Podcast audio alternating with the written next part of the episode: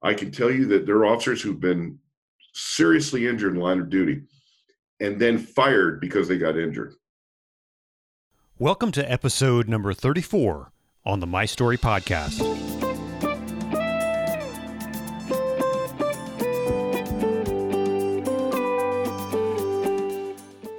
On the My Story podcast, we feature interviews with leaders, influencers, and entrepreneurs who tell their story and the life lessons they've learned along the way. Hi, I'm Conrad Weaver, your host for the show. The stress that comes from being a law enforcement officer can be fatal. More officers will die from suicide this year than from physical injuries sustained in the line of duty. And often, officers wounded while on duty are fired, dismissed, or abandoned by their agencies. Randy Sutton experienced this firsthand and decided to do something about it. I cannot tell you the number of officers who have told me, Randy, I'm not scared of the of the street. I'm not scared of the bad guys. I'm scared of my own bosses.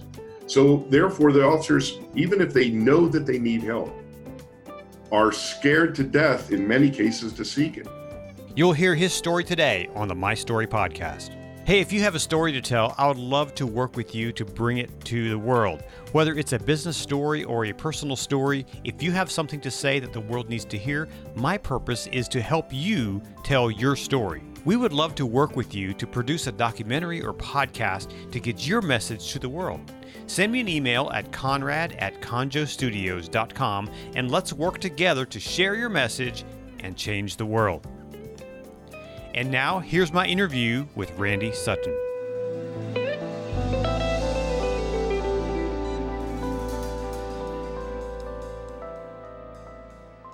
So, Randy, welcome to the My Story podcast. Glad you could jump in today and, and join me on the show. My pleasure. Thanks for thanks for having me, Conrad. So, to, uh, so tell me a little bit about who you are and and how you've gotten to where you are today. Well, it's been a long circuitous route. I can tell you that. Uh, I I uh, was a, a, law enforcement officer for 34 years. I spent 10 years as a cop in Princeton, New Jersey. I started there when I was very young, and then spent 10 years. Princeton's a very small town. We had 30 cops, and uh, I got bored, quite honestly, mm. and then left to join the Las Vegas Metropolitan Police Department, mm-hmm. where I wasn't bored and spent 24 years with that agency, retiring at the rank of lieutenant. It's a pretty big agency, now, right? A big agency. It's the ninth largest department in the country. Hmm. And it's a it's a very unique place to police. And uh, sure. uh, it was it was a really I mean, I don't look back with any regrets at all about my decisions. Joining the department, it was a challenging place to work. Uh, very busy organization, very busy criminally. Mm-hmm. So, you know, I I spent uh, I spent most of my time on the streets. I only had one admin assignment during my entire career, and uh, never looked back on those decisions. But along the way, I did some other things too. Yeah. What? Uh, um, uh, let's back up a little bit. What made you decide to become a police officer?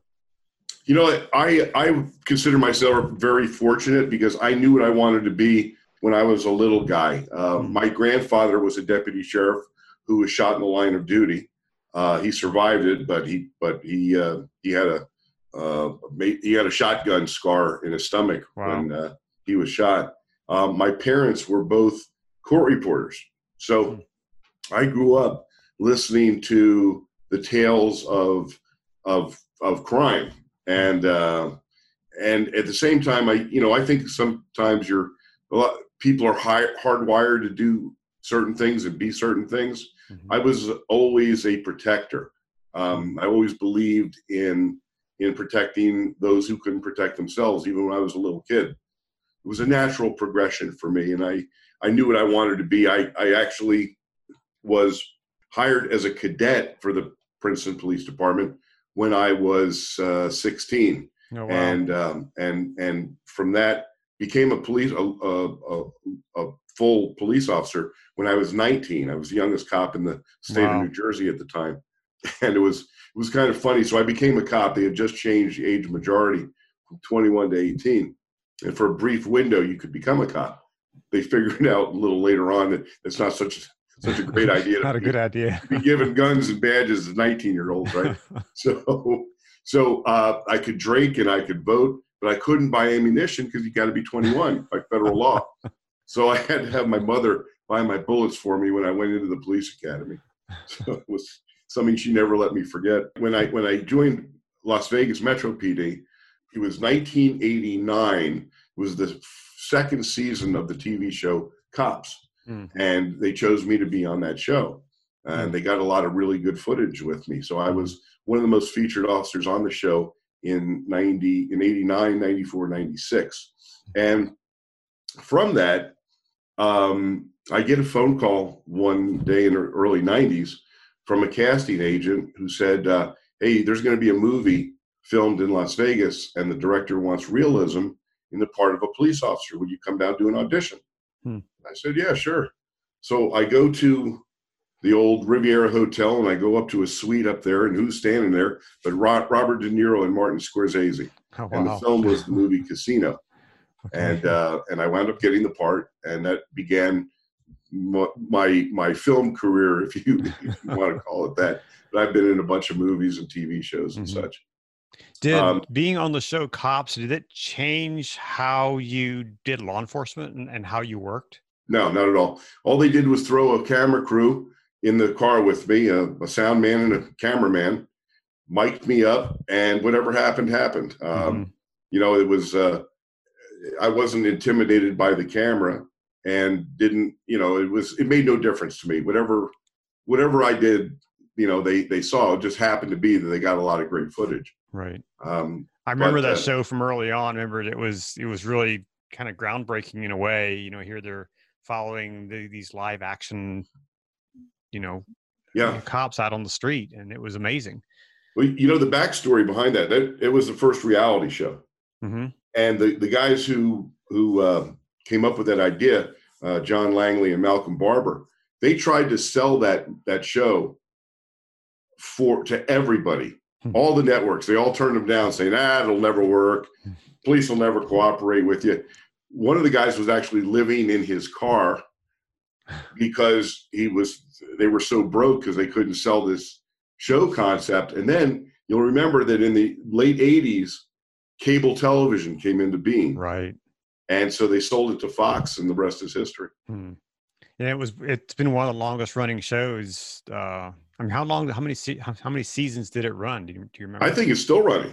Is it still running? I, I yeah, I think it is because I did a last year. I did a um, like a twenty five year or 30 year anniversary show with them. Yeah, it's amazing. And I guess, you know, today we have live PD that sort of is live. It's not exactly live, but it's uh more live than cops, right? Yeah. Mm-hmm. So, yeah. So, um, so what does what does being a police officer? How does it impact your your thinking, your thought processes? Well, um, to me, law enforcement was not just a job. It was it was a calling. It was something that um, I believed in deeply then, and I believe in deeply now.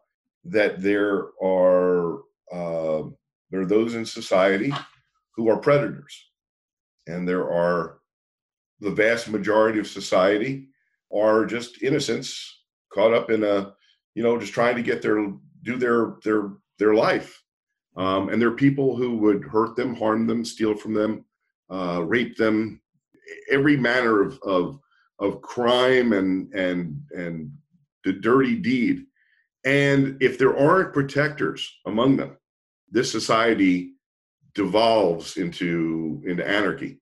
Hmm. So, in my estimation, the law enforcement profession is one that is is absolutely necessary, needed, and is also an almost impossible job to ask people to do. Hmm. Uh, it is it is a you know a lot of folks think that you know we used to call them knuckle draggers. Hmm. Uh, you know the, the the big beefy cop who kicks somebody's ass and and you know that's that's the end of it, right? Mm-hmm. Policing is a very cerebral uh, profession. It's a very cerebral job. Um, it's about thinking. It's about communicating. This is in order to be the most effective. Mm-hmm. And and and if you actually look at the challenges, physical, emotional, mental, there is so much to this to this job, and in in a lot of areas of this country, they are paid garbage. Uh, they're they're put their lives on the line for next to nothing, and then um, they are un- very underappreciated uh, in in almost all over this country. So, and then in recent years, you have you know some movements that have fought against cops and oh, kind of in a in a major in a major way. Well, we had a president of the United States who despised the police and uh, and and let it be known, and that that was actually one of the major milestones of law enforcement uh, was um, was how law enforcement was affected by that. Mm-hmm. What uh, so as you move through the ranks and you you've probably seen a lot of stuff, and, and how did that affect your your mental health? There were some very dark times, very dark times. I uh, I'm a I'm a survivor as far as law enforcement combat. Uh, I've been in multiple um, shooting incidents, um, some pretty hairy ones. Uh, one's one that that I really should not, by all rights, have survived, and I did, and it uh, it, it, changed me. Um, it changed me deeply. When you're face to face with somebody and you're looking in his eyes as he's trying to kill you, thinking that this is the end of your your life, and then you're given a respite and you survive it, it changes the way you view life. Now, there is post traumatic stress injury, there's post traumatic stress disorder, but there's also post traumatic stress growth. Hmm. And what do you mean by that? I fully believe that that surviving that gunfight that I did, that particular one, made me a better person, made me a better cop, let me see the world in a different through a different lens and allowed me to to grow as a human being because of that experience. And so, um, and, and, and in the ensuing years, as I have morphed into uh, who I am now, that is, as as the um, CEO and founder of the Wounded Blue, which is the National Assistance and Support Organization for Injured and Disabled Law Enforcement. I've interacted with hundreds and hundreds of police officers who have experienced trauma. And I have seen it run the entire gamut from it devastating them emotionally and mentally to it making them uh, a far better human being in their own estimation. So post traumatic stress growth is very real as well. It's not something you hear much about, but it is. I was going to say this is the first time I've heard of it. That it's a, um, like that. It's a it's a uh, it's a very real part of of of a, of a police experience. You know, there's there's devastating things that you see. I mean, listen, I I got to be perfectly upfront here. Uh, I re- there was a time I remember very distinctly where there was a bottle of scotch in front of me in my 45, and there were some very dark places that I was going. So I I have seen I've seen both sides, mm-hmm. and I understand it.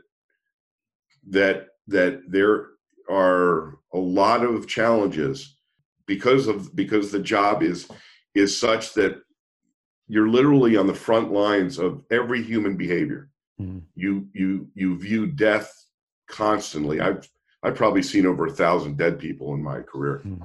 violent death. I've seen every every horrendous thing that a person could do to another person. A cop sees. Now, he's in small towns. It doesn't come as come at you as fast, mm-hmm. but you're going to see it. And sometime during your career, you're going to see the worst that humanity has. And you know, you don't want to believe that. We we grow up in a in a in a world that you know you don't want to think that that really happens. And when you find the reality, um, it it can it can have a, a strong detrimental effect um, on your psyche. So, do you think that just about every police officer has it has some kind of effect, or are there some people who maybe it it kind of bounces off more than others, and and why? And that, that's a really interesting question, and the answer to that is that you can have two people standing side by side, two cops experiencing exactly the same circumstances, and one will be devastated by it, and the other will take it in stride and and not be and not be harmed by it. And both of those are normal. That's that's the interesting thing about post traumatic stress hmm. is that the reactions are normal for you. Hmm. And that's one of the biggest concepts that we as as uh, my organization as peer team members when we talk to people who have experienced deep trauma that's one of the things that that actually lifts them up understanding that that reaction even though it may be painful is normal. It's their normal. Hmm. and i guess that comes out of your own personal experience and background and dna and everything else that makes you right? Yeah exactly. Um, no one grows up exactly the same. We uh, we all have triggers. Um, it's interesting because since I've been become so involved in this world of of, of trauma, I've I've come to understand and get a lot of different perspectives on it from from people that you know have experienced uh, all, all kinds of things, and also from the quote you know the the experts. And I got to tell you this: if nobody is really an expert on post traumatic stress there's just everybody's got an opinion about it. And there's those that have studied it and understand it a little more. But it's um it is still a it is still a um a concept that is very much in play as far as understanding it and dealing with it. Mm-hmm.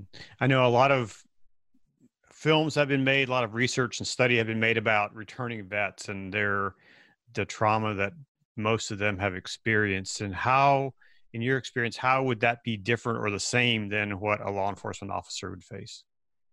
The combat vets that have uh, that have returned and and developed post-traumatic stress injury or post-traumatic stress disorder um, in fact let me make let me i refer to it as post-traumatic stress injury for a reason. Mm-hmm. because just like a physical injury um, you can you can be emotionally injured as well but it doesn't need to be a disorder. In fact, it's that's a misnomer in most cases. Mm-hmm. Post-traumatic stress injury um, is sometimes termed a disorder because it has a, a, really serious detrimental effect on on some people. But it doesn't have to become a disorder if it's treated and it's mm-hmm. understood and it's dealt with. Mm-hmm. The problem is so often it is suppressed because everybody feels very alone in in these feelings when they when they are when they do have post traumatic traumatic stress injury. They feel alone. Hmm. and so they they hide it and they don't they they cover it up and they they don't deal with it head on. That's one of the biggest factors that we have to that we have to do as a profession is is is deal with this situation head on and and not sugarcoat it and and not just take it out of the closet it's real. It's it's it's it's okay. It's okay to be to be injured by the stress by the tra- traumas that you see and you feel. You just deal with them, and you can you can not only be be uh, normalized, but you can actually become uh, a more complete human being.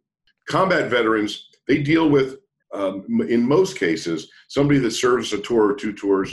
They deal with very intense traumatic situations or in combat they may take a life they may you know they're in danger all the time so that that that, that affects their psyche.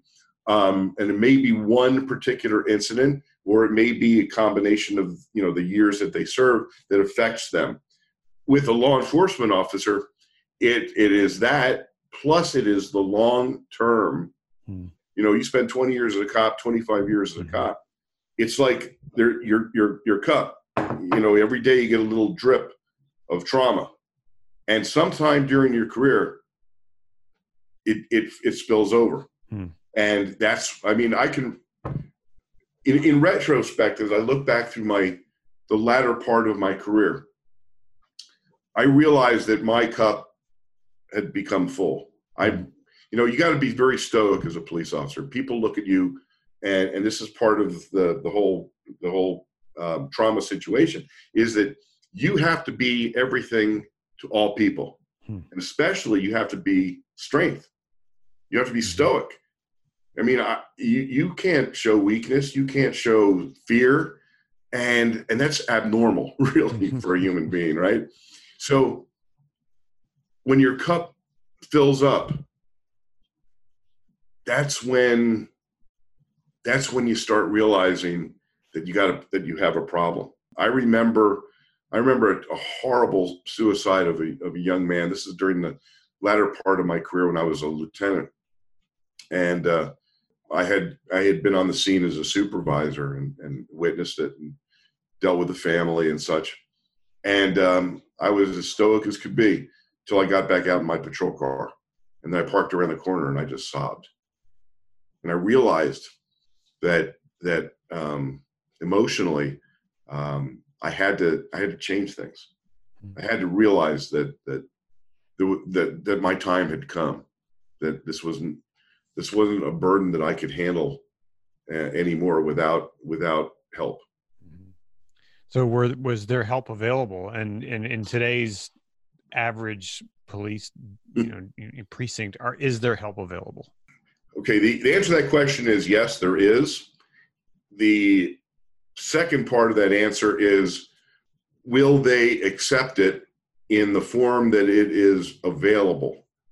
So you got to understand that there's 18,000 different police agencies in this country. 18,000. 80% of them have less than 20 police officers. Hmm. They don't have peer support programs in most of those. Hmm. And if they do, they don't they're not necessarily effective because there is there everybody knows everybody's business there. Hmm. So to be a peer team member in a 20 man department, you can have the best intentions, but there there has to be a deep level of trust. And there even the departments, the larger departments that do it that really make an effort to do it right with with with strong peer support teams and and and and uh, easy access to treatment for uh, depression and post traumatic stress there is a strong distrust by rank and file officers of their administrations.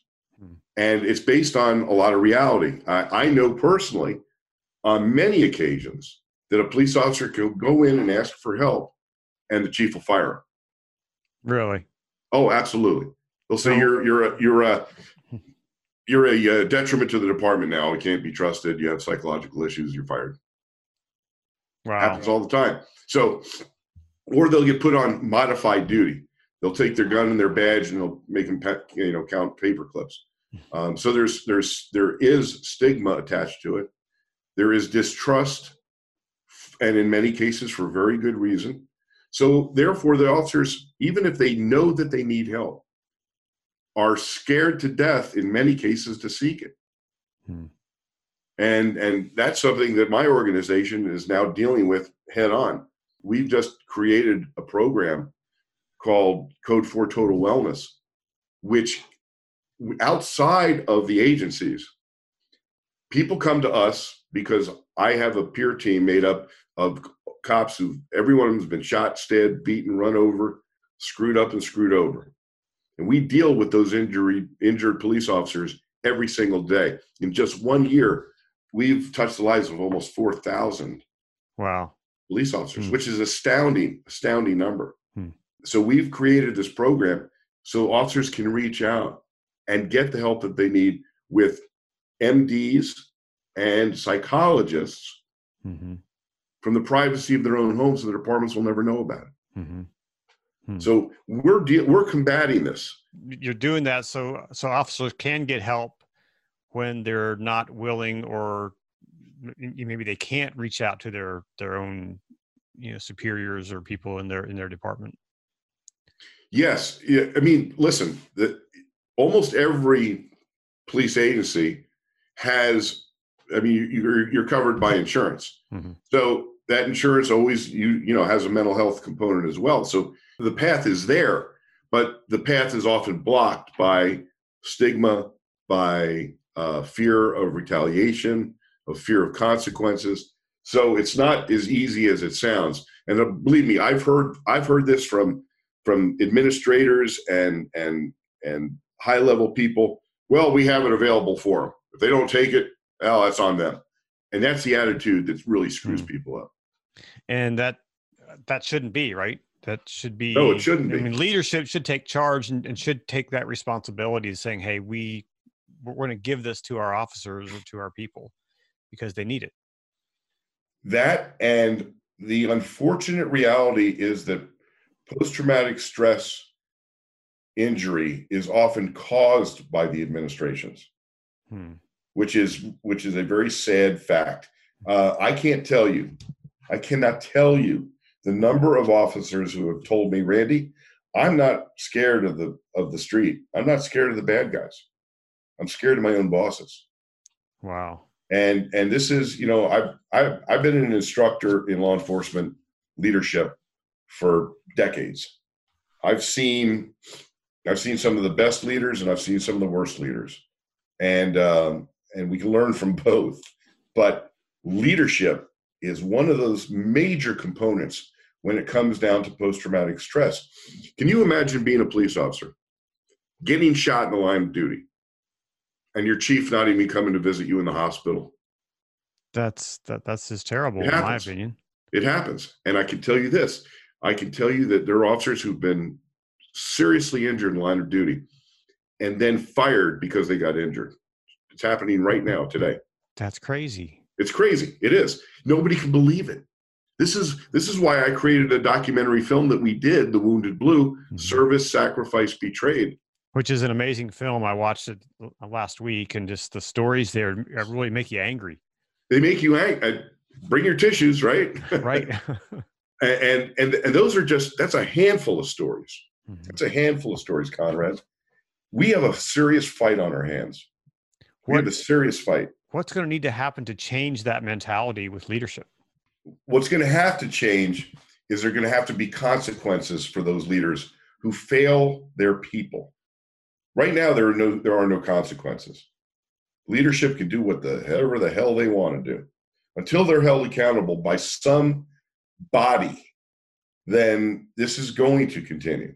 Now, let me tell you, there just on the opposite side of that, there are great leaders out there. There are people that really care, that that go the extra mile. That that when someone is is injured, either physically or emotionally, they they will move heaven and earth for their people. So what what was your deciding factor to uh, to step away from law enforcement? You kind of said, kind of mentioned that a little bit, but what was that uh, final? Okay, this is what's making me. I've I've got a you know you're a lieutenant and you've served your time. What what what made that decision? Uh, something way outside of my of my um desires. Um, I did not intend to retire when I did, even though I I did 34 years. I had a good run. I had 24 years with the Las Vegas Police Department, uh, but I had a stroke in my police car, Oh wow. and that stroke ended my career. It almost ended my life. Hmm. But uh, there was a lot of stress in my life at the time. I my mother had just died in my arms three weeks before. Hmm. Um, I had been involved in a, a fatal shooting a couple months before. So there was a lot of stuff happening. But they discovered that I, it, that the that the reason it happened was because of an of I had a, a severe heart ailment that I didn't know that I had. Hmm. That was a life changing. I mean, think of it. I go to work with my plans. You know, I'm gonna, you know, I'm gonna put in 30 years and I'm gonna retire and I'm going to do this, I'm going to do that. And suddenly one night it's ripped away from you. Hmm. And you no longer have a job, you no longer have a career. I lost my mother, so I didn't have a family anymore.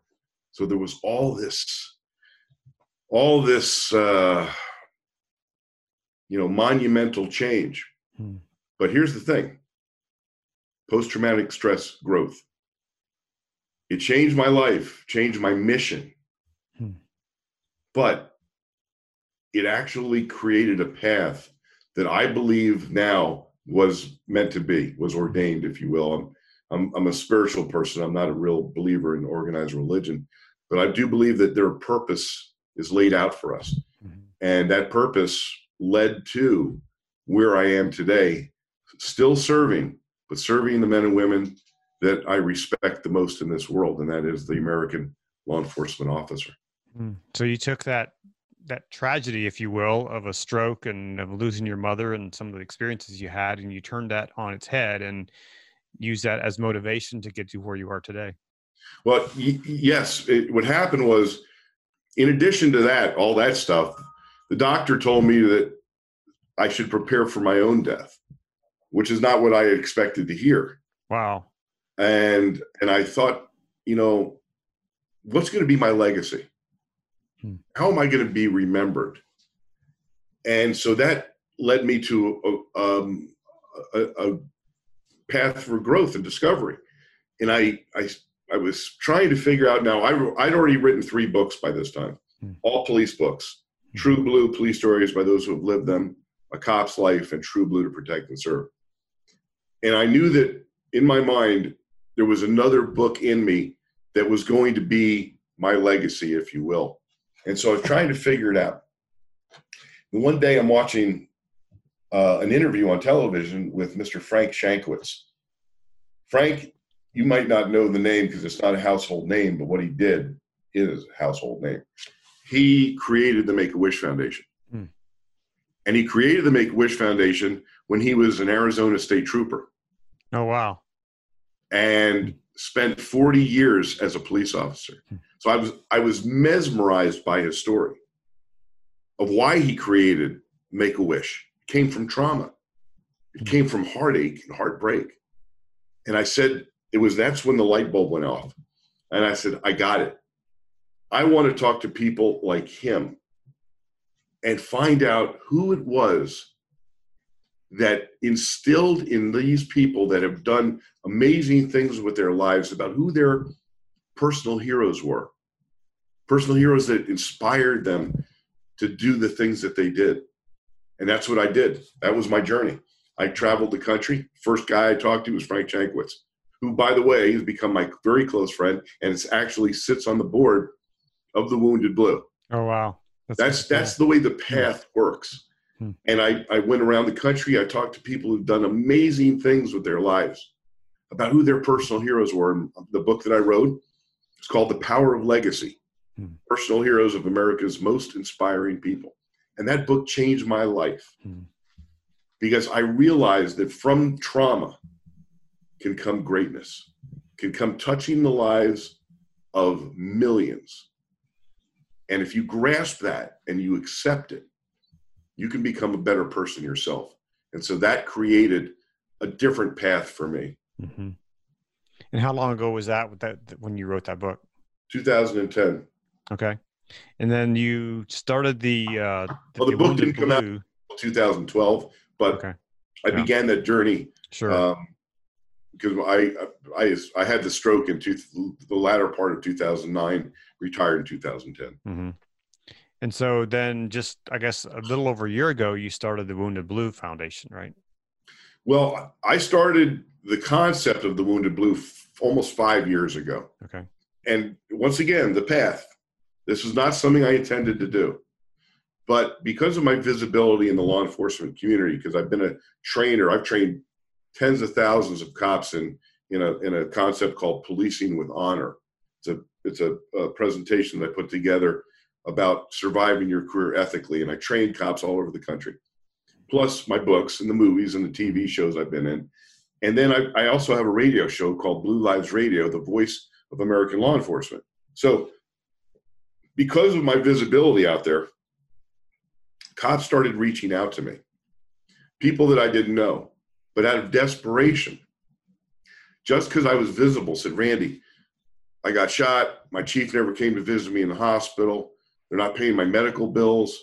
Oh, I, I should say, because this was a very significant part of that. When I had the stroke, my department turned its back on me. Hmm. They didn't pay my medical bills. They knew they had to. Did you have insurance and didn't you have coverage for, for? I it's a it's a workers' compensation injury. So the department just said, no, we're not paying. They, I mean, they literally ruined my credit. I had bill collectors knocking on my door, and they knew they were legal obli- legally obligated, but they just didn't do it. I had to go to court to make them pay, and so they how did. How can they get away with that? I mean, how can because that's they, kind they of get away with it because because there is no there are no consequences for them not doing it. So the, why is this significant? It's because I came to find out later that the way I was treated, cops are being treated like that all over the country, even when the injury is a bullet. Hmm. Now, if you're in New York, you're going to get good medical treatment. You're going to get, and, and the department has mechanisms in place to take, take care of you financially and, and in other places as well. But there's a ton of places in this country where you get shot or you get stabbed or run over and you can't work anymore, they'll throw you away. And that's what that's the communications that people started reaching out to me. And I said, wait a minute, there's got to be a resource for these men and women. And I searched and searched and searched and realized there is no national resource for these men and women. Hmm. And so I developed the, the concept of the Wounded Blue. And we actually did launch. We're one year from this week, as a matter of fact, we launched. One year. Wow. And uh, but it's been a it's been a hell of a journey um, and a hell of a challenge. Even getting police officers to understand the realities that they face, they don't even know, just like I didn't know. I spent 20, 34 years as a cop. The last thing I expected was for my department to turn its back on me and not pay my medical bills. Mm-hmm. That leads to trauma because it leads to disappointment and a, and, a, and, a, and a, a belief system that you have suddenly crumbles before you. So you wonder how many officers who go through that and their department kind of throws them away. How many of those officers then go on to, you know, die by suicide? Exactly. Exactly. You hit it right on the head. This is exactly what's happening. I can't, it's uncountable the number of police officers who have told me, Randy, I wish I died that night at least my family would be taken care of. Hmm. Those are the most heartbreaking words I can imagine. And I hear them all the time. And my peer team. And, and this is, I mean, police officers around the country, they're they're putting their lives on the line every day to serve our communities. And yet the communities don't know that if you get injured on the job many times you have no recourse you, right. you have you have nothing no, they nobody knows. Even like I said, even cops don't know it until it happens to them. That's why creating awareness about this topic is is so important, but it's also incredibly difficult. Hmm. Incredibly difficult. Do you get do you get kickback? I mean, you get uh, you know pushback from agencies. Hell yeah, absolutely. There's there are police administrators that view me as the enemy, hmm. and that's that's too bad because I'm really an ally. If they'll just open their minds and their hearts and their checkbooks and do the right thing, we are a resource. The Wounded Blue is a resource for every police agency in this country because we owe allegiance to no one except the officer themselves. Hmm. And that's what makes us so unique. And believe me, there's agencies that embrace it too. I just had a, a meeting with the United States Attorney here in Nevada where they had heard about the Wounded Blue and reached out and they said, "How can we help you?" And I said, "We're a resource for your for your people, for your investigators, for the police officers in this area." Hmm. And they embraced it. They got it. They said, "We want to help. We want to help you spread that word." That's the kind of thing that we need to do. See, the profession of law enforcement needs to unite. We need to, hmm. we are so fragmented. 18,000 different police agencies. 18,000 different police chiefs, 18,000 different administrations. Everybody thinking along their own their own selfish lines for their own agency. It's normal. I get it. I understand it. But we as a profession, we as a profession need to unite, and we need to build strength through numbers, and not allow not allow the the injustices that are, that are that are occurring now to our men and women who are actually working the street. So, how does the FOP play a role in this then? What's their response? The FOP is the largest police union in the country. They uh, are now actually looking very seriously at this problem. I've spoken to a number of people there. They're starting to they're starting to get it. Uh, there was a, a, change in leadership with the FOP this last year. Mm-hmm. It's a big ship. There I think they have about 350,000 members.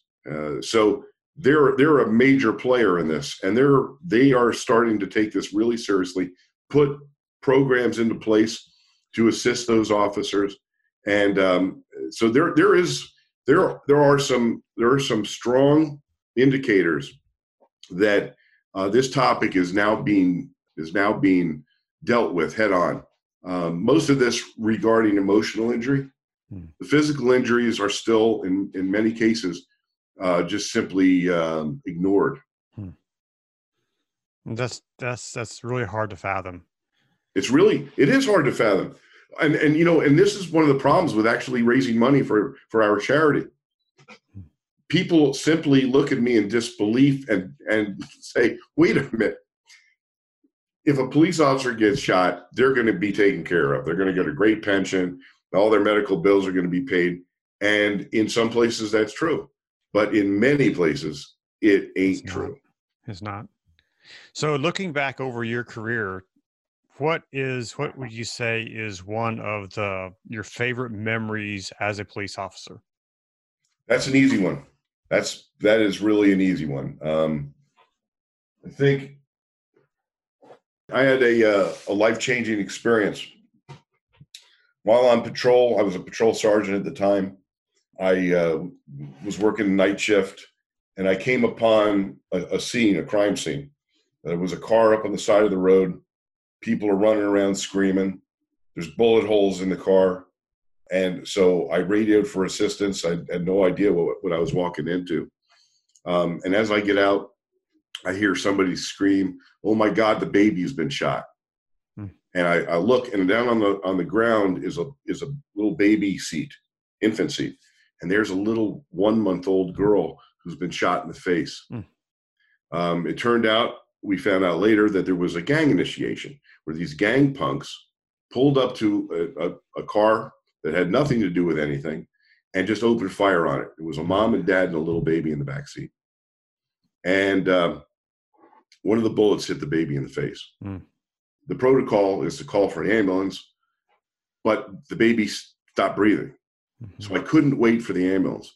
And I scooped her up and I the first patrol car they got there, I said, "Get me to the hospital." Radio, we're bringing in a baby that's not breathing.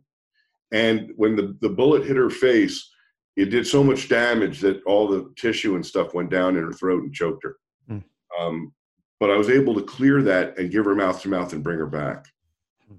And because I was there literally within minutes, no brain damage, which is really an unusual set of circumstances for an injury like this. And we got to the hospital. I handed her off like a football trauma doctors and nurses did a tremendous job to save the baby's life. Mm-hmm. That's the difference that you can make in a person's life when you're a cop. That's got to be the rewarding part of it, right? It is. Yeah. Speaking of, you know, cops that are struggling with trauma and dealing with some of those issues in their life, do you think perhaps that's why we have cops that end up on the evening news because of a bad shooting or a bad situation or they're beating up somebody because they haven't dealt with some of the stuff in their own in, in their own mind or in, in their own life there there is very little doubt in my mind that the that the effects of post-traumatic stress injury can lead to aggressiveness over aggressiveness inappropriate re- responses to uh, to stimuli to the, the things that they're experiencing and uh, and also lead to heavy-handedness, um, misconduct, police overuse of force. Yeah, these factors actually, without a shadow of a doubt, play into that, and that's why it's so critical that that we that we deal with the these issues because it saves careers. Hmm. Not only does it save lives when you when you when you treat post traumatic stress injury.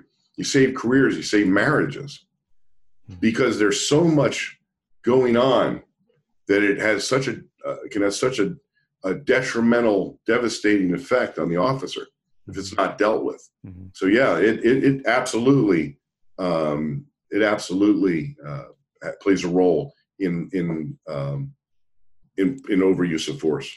You know, I wonder sometimes the the issues that some agencies, you know, will say is that, well, it costs too much money to provide these services. But if you look at it, how much money does it cost to recruit new people? You, we're facing law enforcement profession is facing um, challenges like they never have before, and that includes recruitment and retention. Uh, it's down, I think, about 60% around the country. Hmm. That's when, when you lower the, the number of people that are willing to do the job and actually make an effort to, to take the job, then the, the, the, the pool, mm-hmm. you know, dries up. And then what, is, what do agencies do? They lower their standards, yep. which, which increases the problem. Yeah. So yeah, this is, eh, there's a, we haven't even hit hit the the bottom here when it hmm. comes down to this because let me tell you this little anecdote on my radio show blue lives radio the voice of american law enforcement each week comes out once a week it's a live talk radio and also a podcast and i memorialize those officers who have died in the line of duty that week so i was reading i read the name of, a, of an officer who had been killed he was a 25 year veteran killed in pennsylvania it was basically ambushed walking up on a domestic. And and a week later, I get a I get a message from one of his coworkers, and he says, "Randy, you probably don't know this, but he was making nine dollars and twenty eight cents an hour when he was killed." What? And I said, "That's what I said." Wait, what? I actually called the police chief, and I said who I was, and I said, I'm, I need to verify something. I was told that this officer was making nine dollars and twenty eight cents an hour at the time that he was killed. The chief hung up on me. The chief hung up on me. It wow. was absolutely true. We're paying some of our cops nine dollars and twenty eight cents an hour. Barely minimum wage. I mean, barely it, over minimum yeah. wage. I mean, that's it, crazy. It's crazy. And and and we expect them to carry a gun, wear a badge, and go out there and solve other people's worst days. That's right. That's right. Now, let me tell you, there's there's also police officers in Suffolk County, New York, making one hundred and forty-five thousand dollars. So it's not. Sure. So there's this huge disparity, but the average cop makes fifty thousand dollars a year. Hmm. That's the average. Wow. I know a ton of cops making thirty thousand dollars a year, mm-hmm. and they're you know, and they, they have to work two jobs. They have to take every extra job, every security job to put food on the table. Hmm. That adds stress. Hmm. So, in my podcast, uh, I have a couple questions that I like to ask everyone. Uh, the, the first one is what influences your decisions daily what's those what are those things that are the guiding principles in your life and that, that kind of guides you daily i think the most significant factors in my decision making throughout the day is what impact am I going to have today? Whose life can I touch today? How can I help?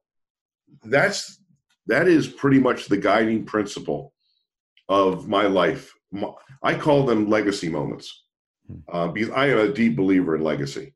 I, there's a there's a philosophy that that I developed. I don't know if if I created it or if I just heard it somewhere, but I sincerely believe that you cannot control your destiny, but you can create your legacy.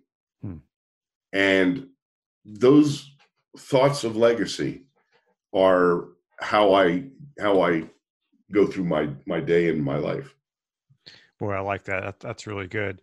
What are some of the biggest challenges that you face this year? The biggest challenges that I'm facing is is funding my organization. That's really that that is on my mind every single day, every single moment is how am I going to come up with the money to provide our programs and continue to touch lives? It has been it has been the biggest challenge that I've ever faced, and uh, it's an uphill battle every single day uh, to get donors, to get people um, support from from corporations, from uh, citizens, even from the police. And it's it's I got to tell you, it's uh, it's fr- not only frustrating, but it's uh, depressing. Hmm. It really is. I I the need is so great, and the work that that my peer team is doing is so important, and they're doing such amazing work. I couldn't be prouder of the people that, and they're all volunteers. Hmm. You know, they're they they're many of them are disabled. Mm-hmm and and had you know experienced the the traumas themselves, the physical and emotional traumas, and they are willing to put in hours and hours every week helping their fellow officers. Uh, you can't ask for anything better than that. I, I, I like I said, I the, there are there are angels among us, and hmm. those are the those are some of my peer team. In in your work, you've uh, you have the the uh, the, the Wounded Blue uh, organization. You have a Wounded Blue documentary, and now you're now you've launched a web series. Right. It's called Voices of the Blue, and it's uh, on uh, Wounded Blue TV on YouTube. Um, it's a six part series, and um, it's it's continues similarly to what we produced in the documentary, but a little bit different. Much much shorter episodes because I think the unfortunate reality is that you know people can only can only be entertained for or be you know focused on on a, on a entertainment for a short period of time. So we created these much shorter episodes. Mm-hmm.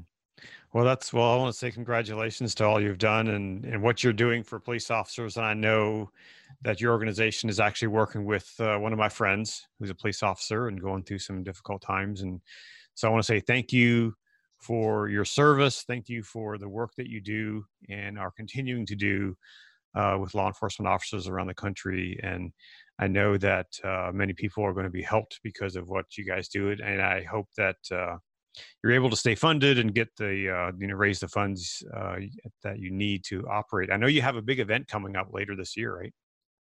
We do. It's uh, the Brothers in Blue Bash in Las Vegas. It's uh, October 17th, and we are uh, creating what I am calling the largest celebration of law enforcement unity and pride in America, and it is a benefit for the Wounded Blue. And the the so far the um, response to this has been amazing. This is going to be an event like no other. Uh, we have got a lot of things planned that will just that will move people. Uh, not only will they get a great dinner and entertainment and and drinks and party it up, but they're also going to see some things that will move them and will touch them. Hmm. Um, so we're really excited about it. This is open to all law enforcement, current and former, as well as the people that support them because I believe it's it is absolutely vital for those who support law enforcement to have an avenue to show it. Hmm. Um, that was one of the that was one of the interesting things when I same time I'm getting all these horrendous communications from cops about the abuse that that they're facing. Uh, I'm also getting people, just normal citizens, saying, "Randy, I support the police, but I don't know how to show it." Hmm. I'd never had a way to, I'd never had a way to tell them to show it. Well, I do now. Support the Wounded Blue. Support the Wounded Blue.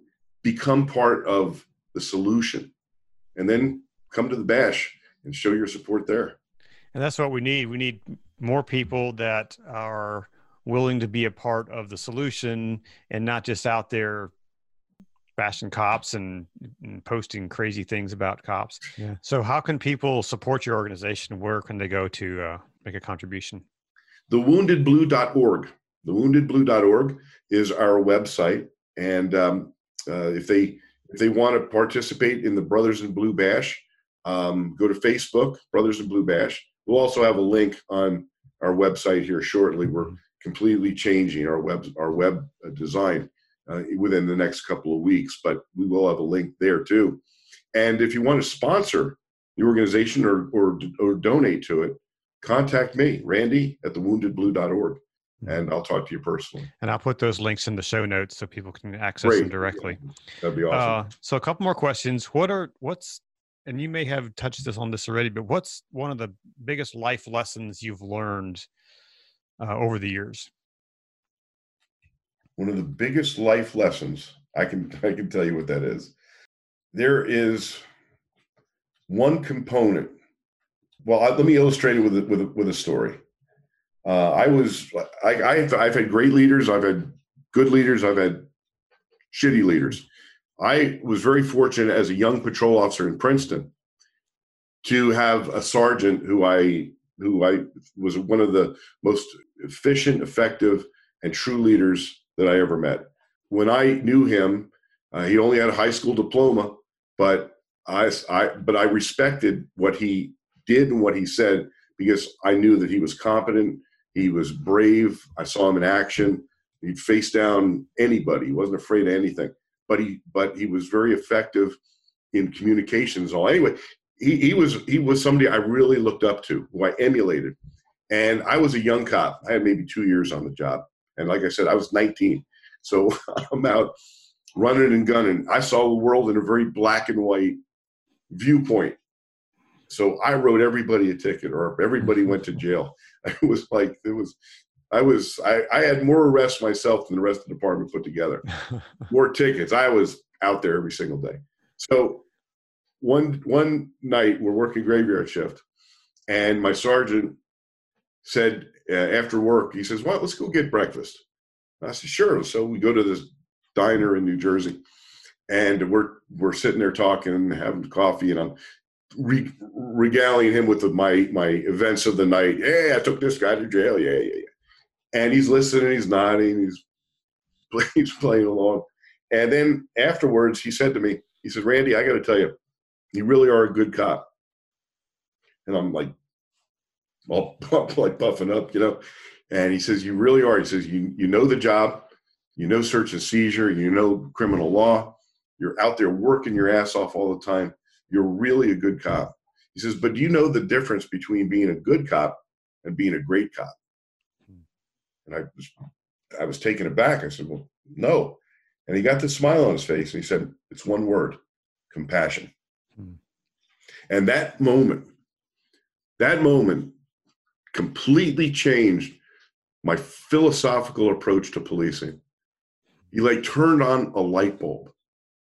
And that's the way I worked my career from that day forward. Keeping that in mind. That's the sign of a great leader right there. He didn't cajole me, he didn't push me, he didn't insult me. He used his wisdom to grant me that wisdom. Wow. Wow, that's uh that's awesome. So I make movies. You make movies. You've been in movies. And when a movie's made, the marketing people write a log line. Log line is that phrase or sentence that uh, describes the film. So when the movie about your life is made, what will the log line be? Oh boy. Wow. That's a really good philosophical question. I guess, you know,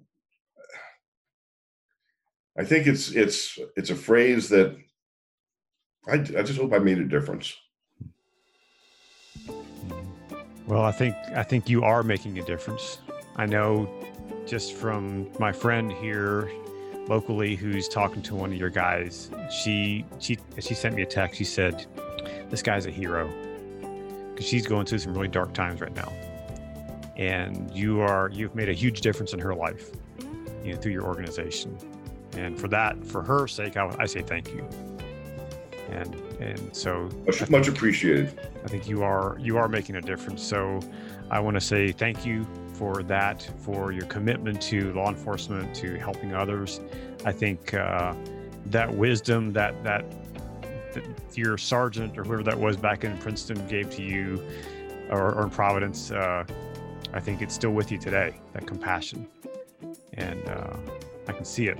I can I can hear it, and I think that uh, what you're doing is necessary, and I will do everything I can to uh, to help promote what you're doing and to tell your story, and to uh, to let people know that there there are people out there that are helping others, helping law enforcement officers who are struggling.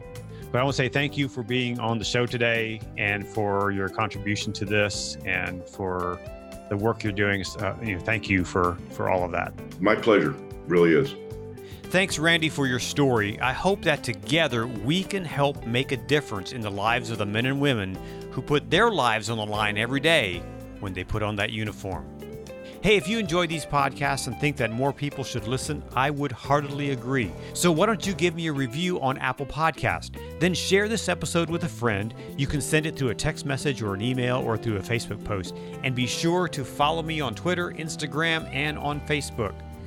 The music on today's show is from my friend Drew Davidson. You can get all of his music on iTunes or Spotify or at drewdavidson.com. Last, be sure to subscribe to the show so you won't miss an episode. And if you have an idea for an interview you'd like to hear, send me a message and I'll see what I can do. Thanks so much for listening. I'll talk to you again next time on the My Story Podcast.